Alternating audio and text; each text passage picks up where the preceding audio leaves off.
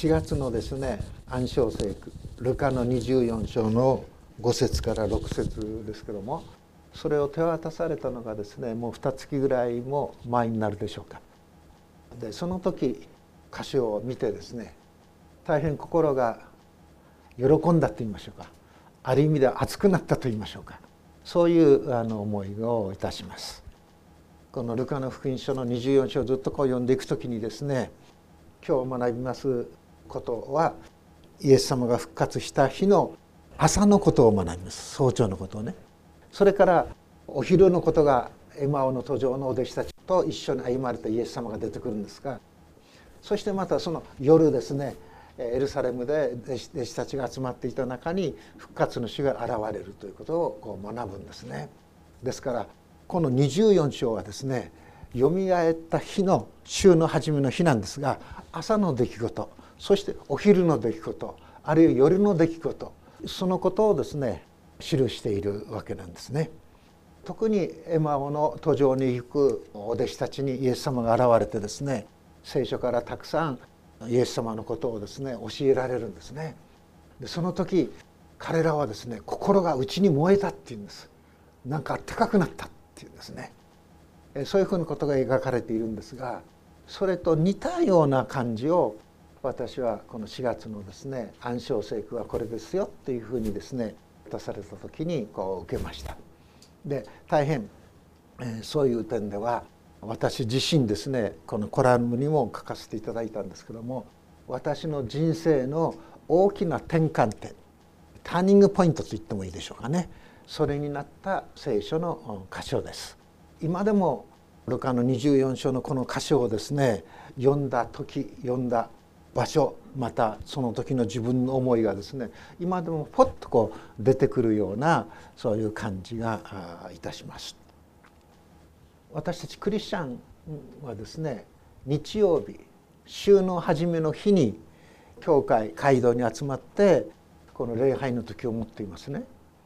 実はこれはですね何に基づいているかというと週の初めの日にですね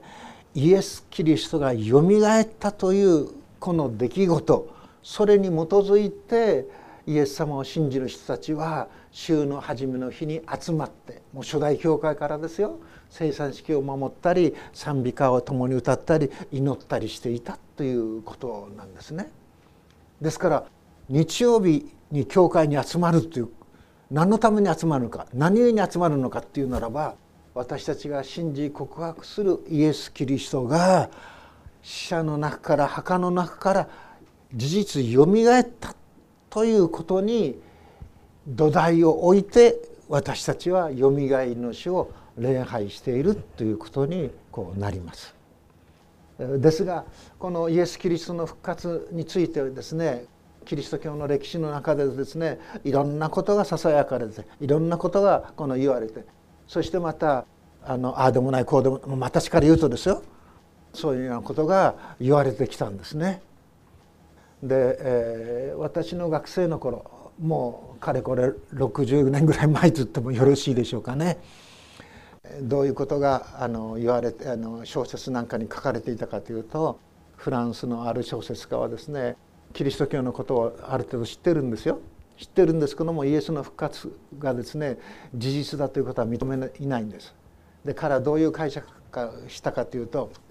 イエスは確かにですね十字架にかかってそして死んで石の墓の中に葬られた。でもね実際は死んでなかったんだって言うんですね。布にこう巻かれているんでしょ？でも石の部屋の中に石室の中にこういた時に石室ですからあの天井からですね夜露みたいなものがポタポタポタポタ落ちあの落ちてきてそして仮死状態だったイエスはですね目を覚ましたんだって言うんです。ルナンというフランスの小説家があの小説の中で言ってることそういうことなんですね。あら、まあ、時代にいろんな影響を受けて解釈しちゃっているわけなんですけどもそしてまた私が学んでいた学校はですねミッションスクールだったんですけどもその当時のもう50年も60年前のミッションスクールの中でさえですよイエスの復活が事実だということを信じている神学部の学生や神学部の教授はですね実に数少なかったんです。でどんなことが言われていたかというとイエスの復活は事実ではないけども真実だっていうんですね。でそれはどういう意味かというとイエスは実際にはよみがえらなかったよみがえっていないんだっていうんです。だけどもそのイエスの弟子たちはイエスがよみがえったと思い込んで思い違いをしてということですね。思い込んでその人生かけてそしてイエスを述べ伝えたんだそのイエスの弟子たちのその信仰の姿は実に真実だったっていうんですそういう考え方を持ってですね小説活動をしたのが遠藤周作です でも晩年彼はですねお母さんあのカソリックのクリスチャンだったんですけどもああ私天国に行きたいというふうになっていったようなんですがですから彼の作家活動の動機は事実本当にイエスはよみがえったのかよみがえっていなかったのかそれを知るために彼は小説家になっていったと言ってもいいぐらいなんです。でもどうしてもですねイエスがよみがえったと断定できない。でもそれをですね全部ですね否定もできない。なぜならばこのイエスが復活した後のペテロやヨハネやそういうあの弟子たちの姿を見る時に彼らは命を懸けていくんでしょ。自分たちが実際にですねよみがえった主に出会わないのに自分の命を懸けられるか。そこが作家のですね心の戦いだったんです。でなぜこういうことを今私はお話しするかと言いますと私が聖書を学び始めた頃、まあ、どういう思想がですねどういうことが学生たちの中で盛んに議論されていたかというと共産主義のマルクス・レーニン主義の資本論とかですねそういうことが議論されていたんです。でもうそういう学生運動が私が学生の頃盛んにこう起こってしまってそして私の言ってたその大学もですねその学生会がありますね学生会の主だった者たちがそういう人たちがほとんどだったんですね。で、えー、私はキリスト学生会のこのリーダーとなってその活動の部屋をですね申し込む時に行ったんですけども彼らはですね受け付けないんですそんなねイエスがよみがえったということを事実信じているような学生たち。ね奇跡が実際に起こったということをですね受け入れている学生のお前ちょっとおかしいんじゃないかと。疑われたんですそこが。そういうふうな誹謗ある意味ではねあのバカにされながらでも私たちはロシアの大学の中でキリスト教のですね教えをですねなんとか学生に知ってほしいと思って活動していくという状況だったんです。でそういう中で私たち私も聖書を学び始めましたから聖書を学び始めていく時にですねいろんなそういうですね疑問やいろんなものがですね出てくるわけです。その当時はですね「愚者の楽園」というような本なんかがベストセラーになったりしてね聖書を信じているのはみんな愚か者だというふうなそんなこともこう言われていたんですね。ですけども私は聖書を学びたいと思いました。なぜかならば私の浪人中ですね一人の友人が亡くなりました。そしてそのお葬式に私もですね深く関わっていくようになりました。そして彼の真っ赤に燃えた亡骸をですね骨壺に入れる時に私もねいつかはこうなるんだと思ったんですね。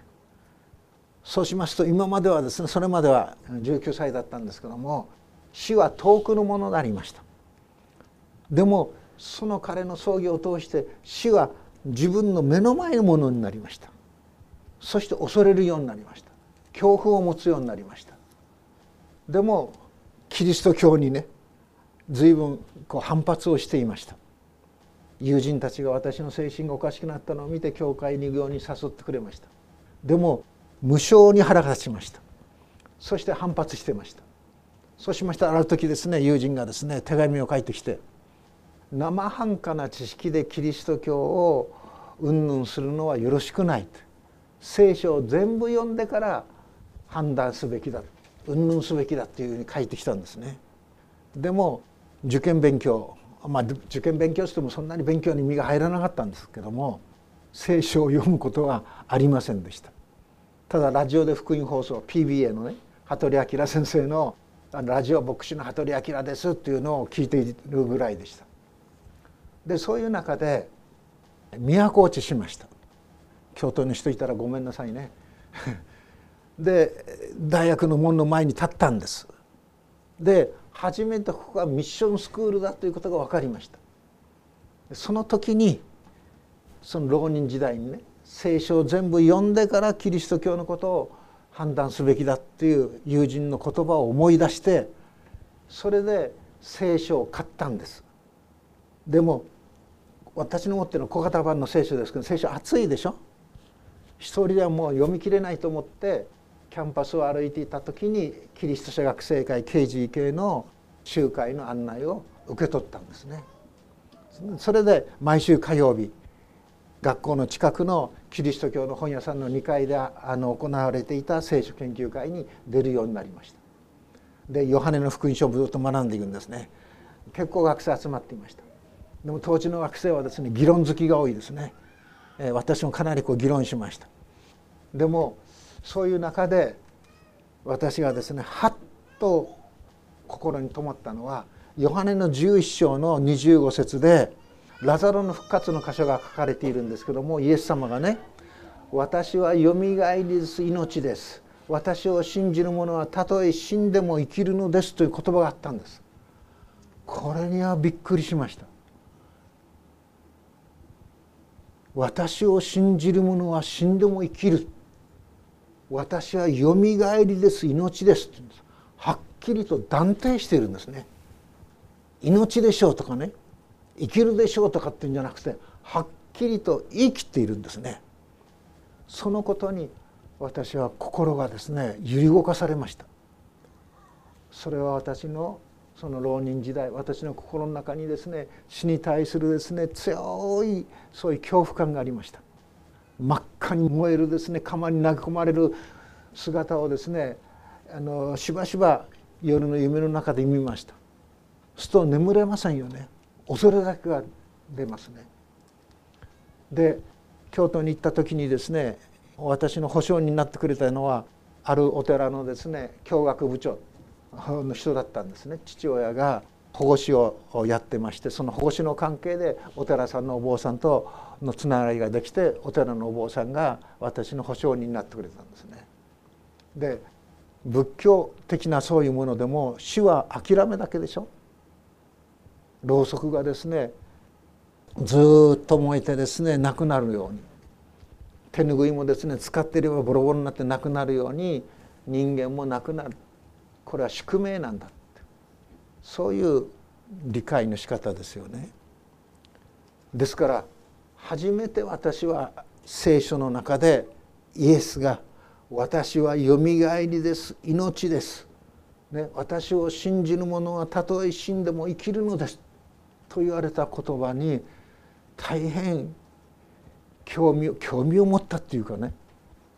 もう本当だろうかっていう思いが一番強かったと思います。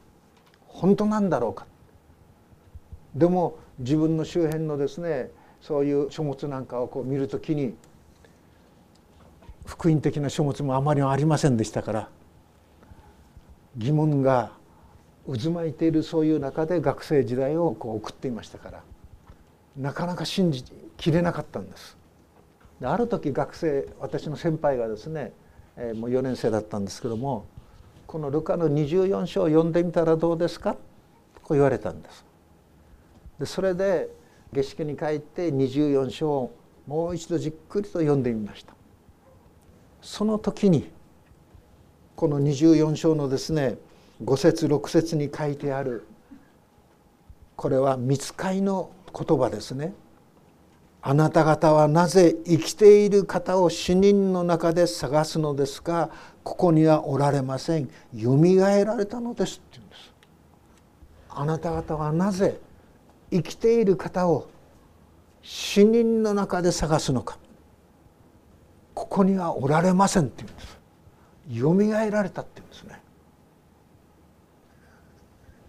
歴史上にすごい人物がいますよね。ある宗教を作った人ある一つの哲学のですね流れを作った人本当に立派な人がたくさんいます。でもそういう人たちは全て死に飲み込まれてしまいました。ですから死に飲み込まれてしまった死に対してね明日に道を聞かば夕べに死すともかなりなんでしょ？まだ真理がわからないわけですよ。ですからそういう人たちの哲学や生き方そういうものを学んだとしても今これから生きようとしてるんでしょ？生きているんでしょ？私たち。を本当に生かすことはできないんじゃないかと思ったんです。私のキリスト教を求める求め方というものが間違っているんじゃないか。ずれているんじゃないか。奇跡にしろ奇跡の考え方もですね科学的なそういう思考方法で果たして奇跡というものを考えていいのか。奇跡の考え方はですねそういう可能性だけの問題なのか。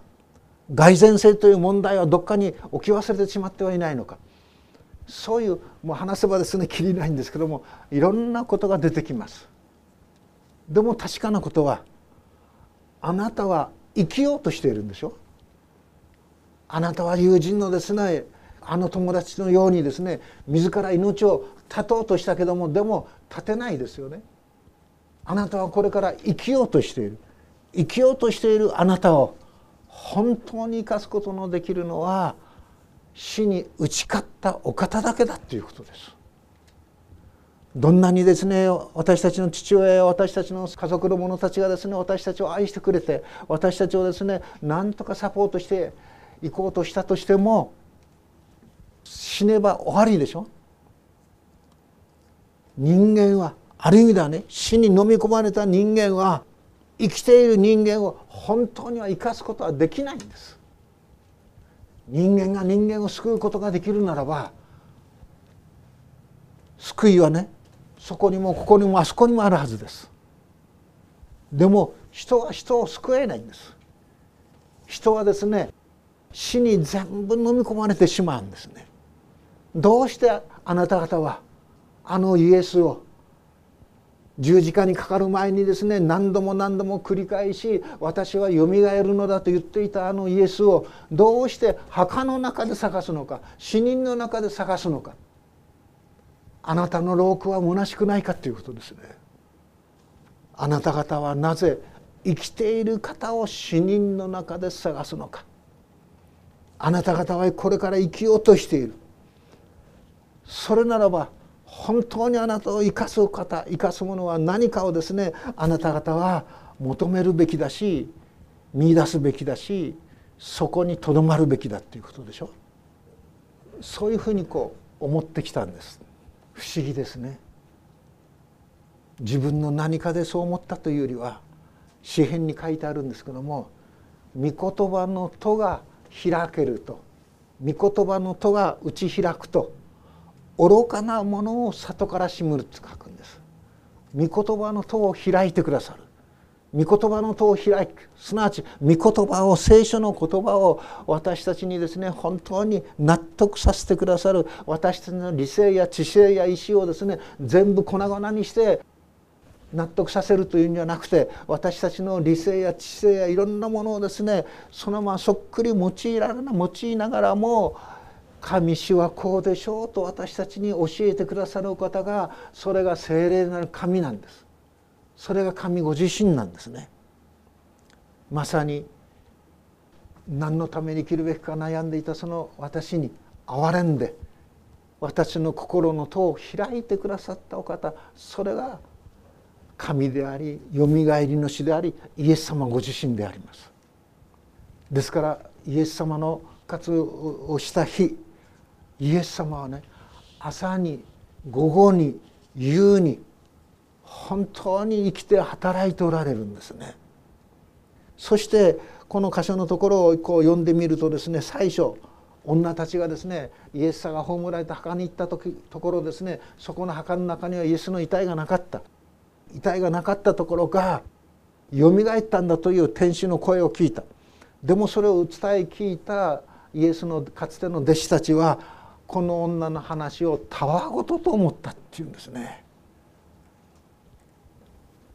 そしてこの13節からはですねエマオの村というところに行くその弟子たちクレオパともう一人の弟子が出てくるんですけどもエマオの村私もイスラエル旅行した時にエマオの村まで行きましたエルサレムから約11キロぐらいのところなんですけどもそのエマオの村に弟子たち2人が帰っていこうとする時に復活の主が現れてそして弟子たちといろいろ会話をするんですね。ですけども彼らはどうだったかというと目が曇らされて心が鈍くなっていて一緒に歩いていてくださるお方が復活の主イエスだとは分からなかったんですね。で彼らはどうしたかというとそのお方にですねもう夕刻なので一緒に私の家に泊まってくださいと言って強いて家に招いて食事をするんですその時にそのイエス様がパンを裂く仕方ねそういうやり方を見て彼らはですね目が開かれてイエスだと分かったっていうんです。目が開かれて心の目が開かれてです。そして急いでまたエルサレムに戻ってくるんでしょ？でエルサレムに戻ってきた弟子たちの中でもですね復活の主が現れるとですね幽霊だと思ってしまうんですね。でもイエス様は幽霊じゃない。ちゃんとボディを持っている体を持っている栄光の体を持っているということで何をするかというと焼き魚を食べるんですよ。私は復活後のイエス様のですね権限の箇所を一つ一つ読んでいくときになんとイエス様はお弟子たちにご自分が実際体を持って栄光の体を持ってですねよみがえったんだということをですねある意味では涙ぐましいまでに努力してますね。そして聖書を開くでしょ？そしていろんな箇所からですねご自分のことをですね語るでしょ？本当にイエス様はよみがえりの主であるということをいろんなものを用いてあらゆる仕方で私たちに語りかけ続けていてくださるということです。本当に御言葉の戸が開くとそしてですね光が差し込むとわきまえのないものに悟りを与えるんですもし復活がないならば私たちがこの地上で労するどんな労苦も虚しいでしょもし全てがですね死に飲み込まれてしまうとするならば私たちがどんなに労苦してもそれは虚しいものですよね。ある作家がいました。その作家のお母さんはクリスチャンでした。でのその息子はですねものすごい優秀でものすごい読書家でそしてですねその日本の政治にですね多大な影響も与えてきました。あらゆるものに興味を持ってですね彼はですね学び続けてきました。しかしイエスの復活に至らなかったんです。この喜ばしい訪れそれを彼は押し返してしまったんですね。その結果どうしたか。俺が死んだら俺の亡骸をゴミ箱に捨ててくれって言うんですね。私の集めたこのビルいっぱいの本もですねもう捨てちゃって構わないって言うんです。そういう虚無主義に覆われてしまうんですね。聖書も言ってますね。もし私たちクリスチャンが神がイエスをよみがえらせたのによみがえらせなかったというならばそれは神を偽り者とするんだって言うんです。もしイエス・キリストの復活がないならばクリスチャンこそこの世界の中で最も一番哀れなものなんだって。なぜならば神に偽りを言っているからなんだっていうことです。そう思いませんか？全てが死に飲み込まれる。全てが暗黒の闇の中に包まれるとするならば私たちの人生その意義意味はどこにあるんでしょうか？私がこの復活の主イエス様を信じさせていただいたその折にですね同じ下宿にいる友人に洗礼を受ける話をしました。なぜお前洗礼を受けるのかって言った時にその理由をですね示していきました。語りました。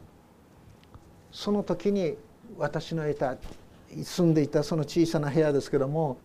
本当に自分のところからですね部屋の隅にですね光の道ができたような幻を経験しました。自分の死は人生は死という暗闇で覆われるのではなくて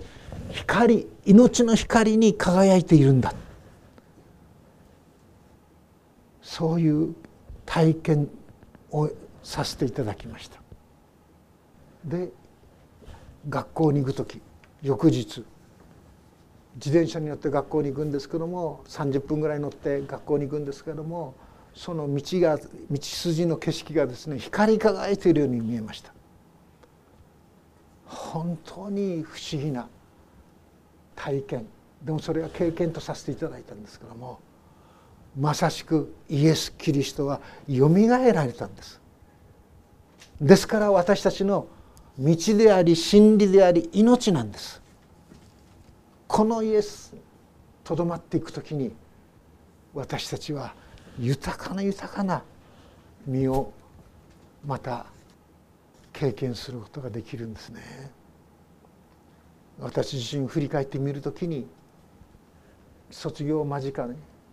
いろんな病気をしました。そして最終学年の6ヶ月はですね病院の中で過ごさざるを得なくなりました。いろんなことが起こりました。退院してもまた倒れて そして23日が山ですと耳元でさあのお医者さんの言葉を聞きました。こんなものがね今年8979になるんですけども生かされるとは思わなかったですね。もう無一文で私たちはスタートしました。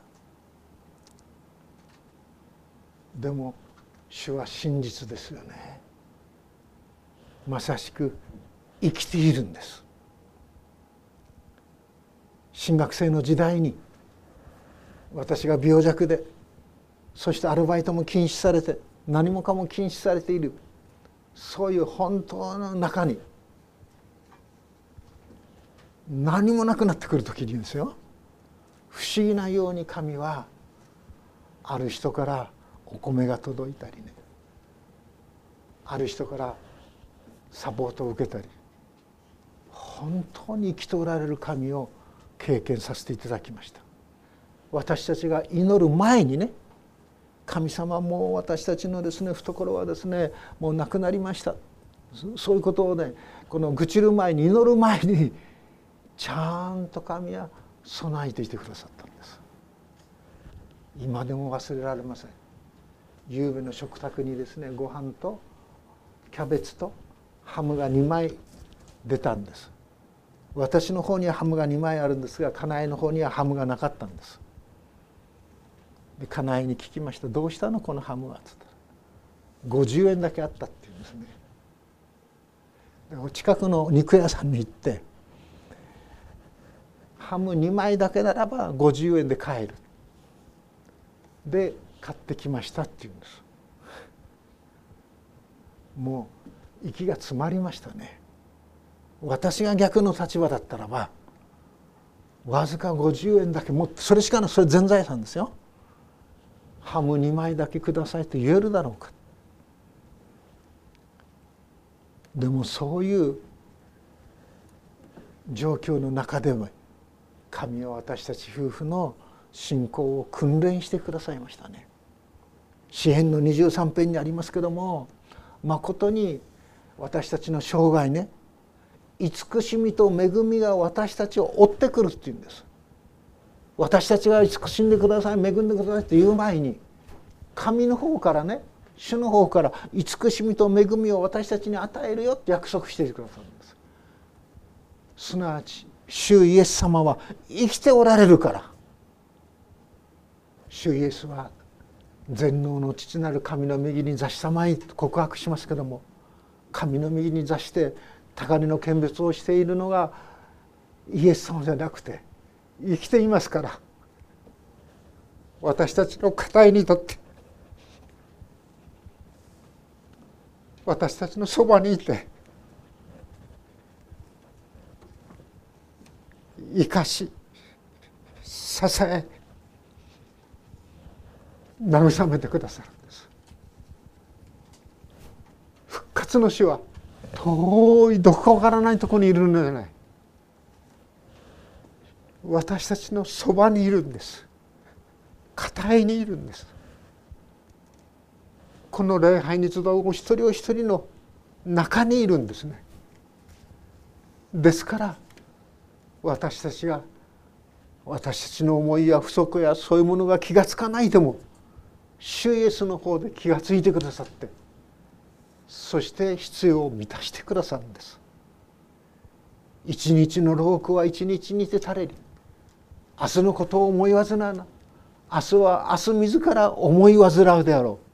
う。すなわちイエス様自身が私たちの思いを煩いを患っていてくださるということです。そのイエス様に私たちは主よと呼びかけていくんですね。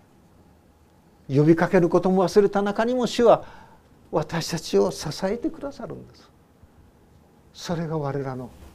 救い主です。贖い主です。癒し主です。その主を覚えていきたいと思うんですね。祈ります。